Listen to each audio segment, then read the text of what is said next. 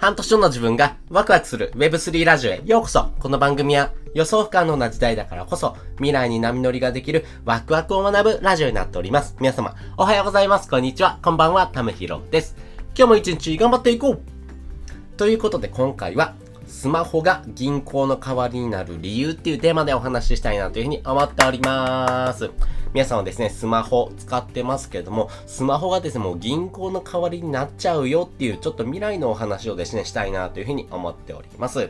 えー、これはですね、もう本当に、あの、技術的なところよ、より、えー、テクノロジーがですね、進化することによって、こういう未来にやっぱりなっちゃうよねっていうところのお話をしたいなと思いますんで、まあ、これからのですね、えー、人生、そして、えこのテクノロジーの進化によって私たちの生活がどのように変わるのかっていうところをですね、ちょっと知りたいなって方はですね、ねこちらの放送を聞いてもらうとですね、あ、なるほど、そういう未来もですね、えー、来る可能性があるのかなというふうにですね、考えてもらえるようなですね、チャンスかなというふうに思っております。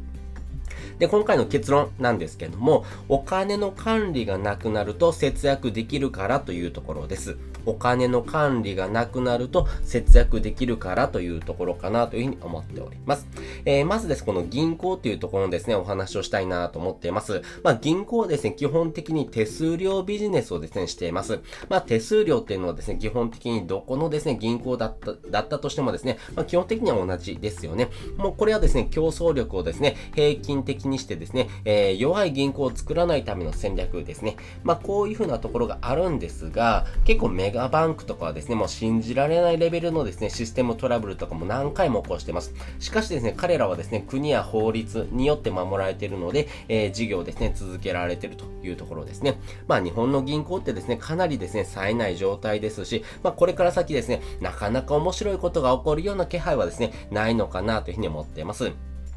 一方でですね、これからの未来としてはですね、まあ、このブロックチェーンっていうような技術がですね、えー、より進化することによって、銀行をですね、返さずにお金の、えー、貸し借りとかですね、運用ができるようになると。いうふうな未来がですね、やってくるのかなというふうに思ってます。まあ、具体的に言うとですね、PayPay とか LINEPay みたいな感じでですね、個人間でですね、えー、お金のやり取りできますよね。えー、日本円送るよとかですね、あ、日本円ちょうだいっていう形でですね、お金のやり取りって結構簡単にできますよね。でも、そういったですね、えー、このお金のやり取りがですね、日本円だけじゃなくて、えデジタルの通貨ですね、例えばビットコインでですね、このやり取りとかもですね、簡単にできるような仕組みがですね、えこれから導入されていきます。要はですね、えー、個人間でのやり取りになりますんで、そこには銀行もないですし、この、えー、仲介業者とかもないです。しかもですね、この、えー、ブロックチェーンの技術をですね、使うことによってですね、支払う手数料っていうのもですね、約数十円ぐらいですね。え、日本だとですね、やっぱり、え、銀行でですね、お金を下ろそうと思った時にはですね、100円とかかかりますよね。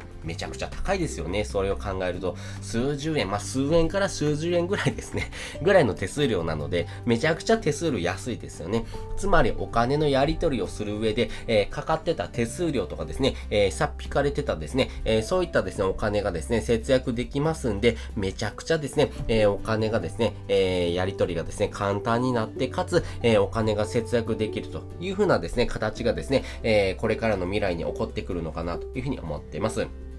まあ、PayPay とか LINEPay って日本円だけのやり取りですけども、えー、このですね、デジタルの通貨、まあ、ビットコインとかのですね、やり取りがですね、えー、めちゃくちゃですね、えー、流行ってくる。まあね、これがですね、主流になってくるんじゃないのかなというふうに思ってます。なぜならですね、この、えー、ビットコインの価値とかですね、もうこの仮想通貨のお金の価値っていうのがですね、ちょっとバグってる部分がですね、あるからです。まあ、日本円とですね、えー、仮想通貨をですね、えー、まあ、総合的にですね、比較していくとですね、やっぱり日本円っていうのはですね、年々弱くなっております。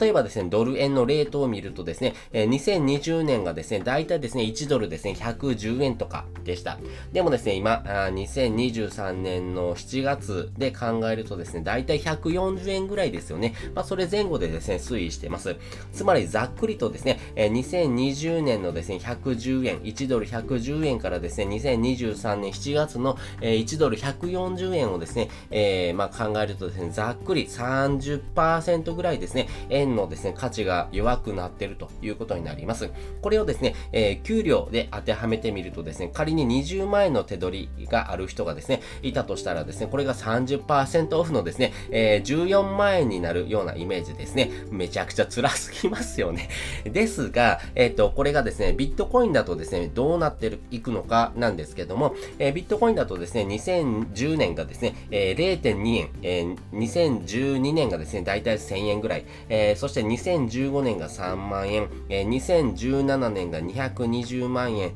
えー、2020年もだいたい220万円ぐらいでしたけども、2021年がですね、770万円というふうな形でですね、やっぱり年々ですね、えー、価値が上がってます。まあ今2023年は400万円台なんですけども、まあこのですね、えー、ビットコインの価値がですね、どんどんどんどん上がっていくと同時にですね、やっぱりこのお金をですね、持っているだけでですね、この価値、まあね、ビットコイン自体のお金のですね、えー、まあ希少性とかこの価値もですね、上がっていくというところがありますんで、まあ日本円をですね、持って、その日本円のやり取りをしていってもですね、やっぱりお金っていうもののですね、価値がですね、どんどんどんどん下がっていくていく、えー、日本円とですね、えー、どんどんどんどん価値が上がっていくビットコインだったらどっちを持った方がいいのって思うとですね、やっぱり後者のビットコインですよね。まあそういうふうなところもありますし、えー、2024年のですね、だいたい7月頃だと思うんですけども、えー、半減期と言われてるようなですね、えー、まあ、えー、まあ、システムがですね、えー、運用されていきます。まあ、これは4年に一度ですね、起こる部分なんですけども、まあ、お金のですね、希少性の価値をですね、上げていくために、えー、まあ、あの、このビットコインをですね、えー、まあ、そのやり取りをですね、してくれていたですね、えー、人への報酬のですね、額がですね、半分になるよっていうところですね。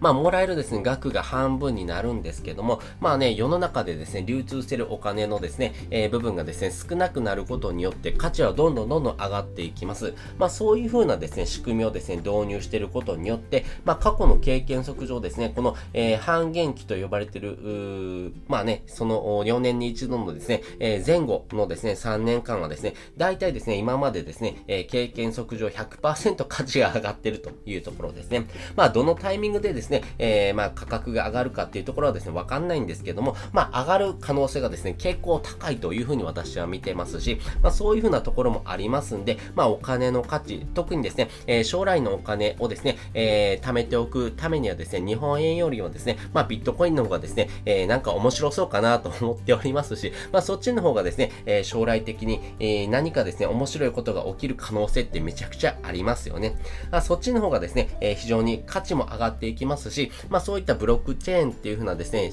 技術、テクノロジーを使うことによって、まあ手数料もですね、数十円かかります。まあね、PayPay とかだとですね、えー、2回目以降のですね、えー、支払いのですね、えー、まあチャージにですね、2.5%の手数料かかりますよとかっていうのがですね、まあ今年の9月ぐらいからですかね、運用されていきますんで、まあそういったところを注意してもらう必要があるんですけども、まあそういった手数料がですね、どんどんどんどん上がっていきます。まあ10万円チャージしたらですね、だいたい2500円取られます。めちゃくちゃ取られますよね。まあ、こういうふうな手数料をですね、えー、ビジネスにしてるところがですね、えー、そういったビジネスモデルをですね、返さずにお金のやり取りができてしまうよっていうところがですね、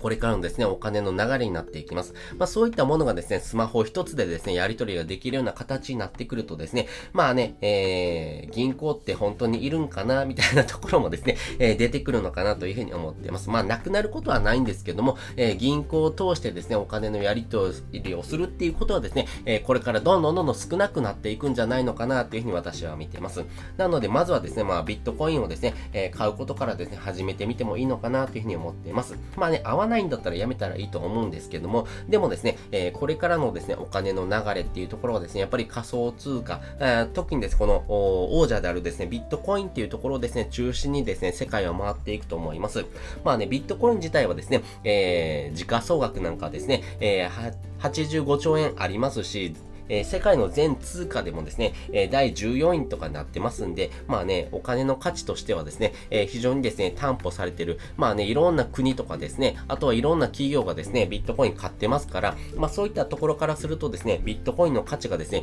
今からゼロになる、まあね、えー、ゴミになるってことはですね、ほぼないというふうにですね、考えてもらったらいいのかなというふうに思ってますし、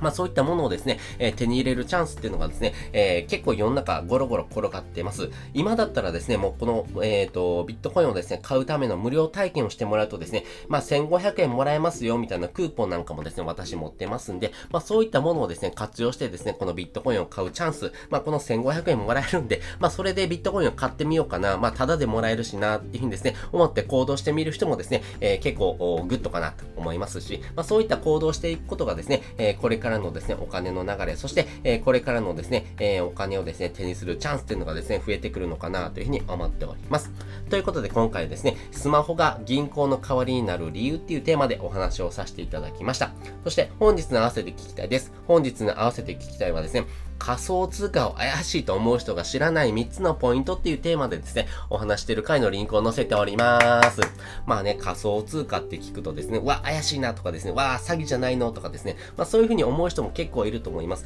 まあね、仮想通貨がですね、儲かりますよとかっていう人はですね、まあ大体詐欺です。まあね、ビットコインのですね、価格がですね、えー、年々こういうふうに上がってますよっていうようなですね、えー、過去の時系列をですね、お話しするぐらいだったらいいんですけども、絶対儲かるよとかっていうとですね、えー、これはですね、えー、まあ法令で、えー、違反になりますし、まあそういったところがですね、詐欺のですね、温床にはなってますんで、そういったところは注意してもらいたいんですけども、まあね、それ以外のですね、えー、部分でですね、仮想通貨がですね、怪しいなとかですね、まあちょっとこれ、えー、やめとこうって思うようなですね、えー、思う、そういったですね、えー、きっかけをですね、持ってる人っていうのはですね、大体こういうところを知らないよねってことをですね、お話してる回になりますんで、よかったらですね、えー、こちらの放送を聞いてもらうとですね、より深く理解ができるのかなというふうに思っております。ということで、本日もですね、お聴きいただきましてありがとうございました。また次回もですね、よかったら聞いてみてください。それじゃ、またね。